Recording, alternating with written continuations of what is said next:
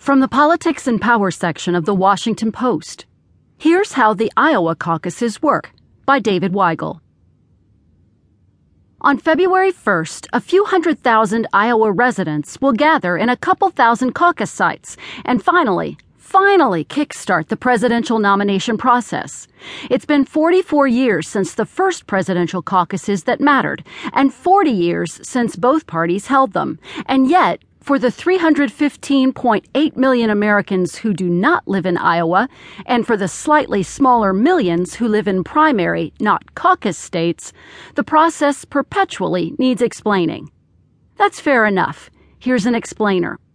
What time do the Iowa caucuses start? At 7 p.m. Central Time across the state. Expect the cable TV countdown clocks to start much sooner. When will we know the winner? In 2008, the caucuses were called for then Senator Barack Obama, Democrat Illinois, and former Arkansas Governor Mike Huckabee, Republican, by 8:30 p.m. Central. Both men won by 9 points, and early counts matched the exit polls. In 2012, the late surge of former Senator Rick Santorum, Republican Pennsylvania, forced an election night tie with former Massachusetts Governor Mitt Romney, and the networks, and more importantly, front page editors, only seemed able to call a winner after midnight. That call was wrong. What looked like an eight vote victory for Romney had been scrambled when eight precincts, with a total of 298 missing votes, missed the count. Santorum had won, a fact that was not reported until 16 days later. Short answer this year, probably by 10 or 11 p.m. Central. How is a caucus different from a primary? The answer differs depending on which party you're talking about. Instead of heading to one of Iowa's 1,681 precincts and pulling a lever, voters will head to a caucus site that may toss several precincts together. Instead of seeing their votes tabulated by the state elections office, they'll see them reported to the state parties, which will in turn report them to the news media. Here's where the parties diverge. A Republican caucus is odd but simple, a peanut butter and tuna fish combination of a normal election and a PTA meeting.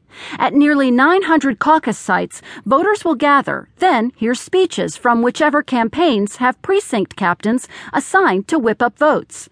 Presidential candidates can show up and do this for themselves in one of the most intimate examples of democracy in all of politics. Then they'll write their choices on paper and hand them in. The Democratic caucus process is more complicated.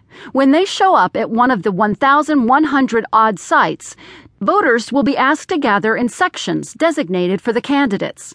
They will be counted. If one candidate fails to get at least 15% of voters in his corner, they are released, and caucus captains for the surviving candidates can personally lobby and answer questions, enticing them to join up. After that, delegates are assigned based on the support for each candidate. It sounds confusing, and it is. For starters, the number of delegates for each precinct will be assigned based on Democratic turnout in that precinct from the last two elections. There is no raw vote total released, only projections of how many Democrats turned out.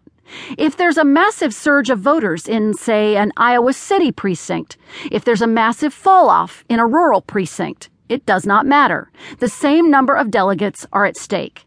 This might be best illustrated by the live recording C SPAN did from one key caucus site in 2008. Has that mattered in the past?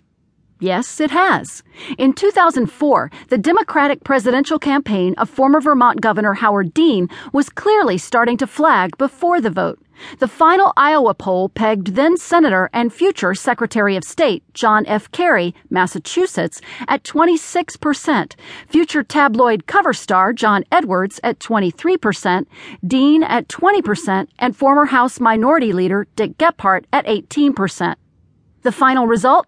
Kerry 38, Edwards 32, Dean 18, Gephardt 11. Dean was hit three times, first by his falling level of overall support, then by the 15% rule, and finally by the superior acumen of volunteers for the Kerry and Edwards campaigns. In real time, they pulled people from Dean to their side.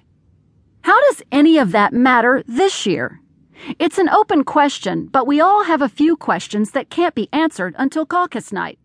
Donald Trump, Senator Bernie Sanders, Independent Vermont,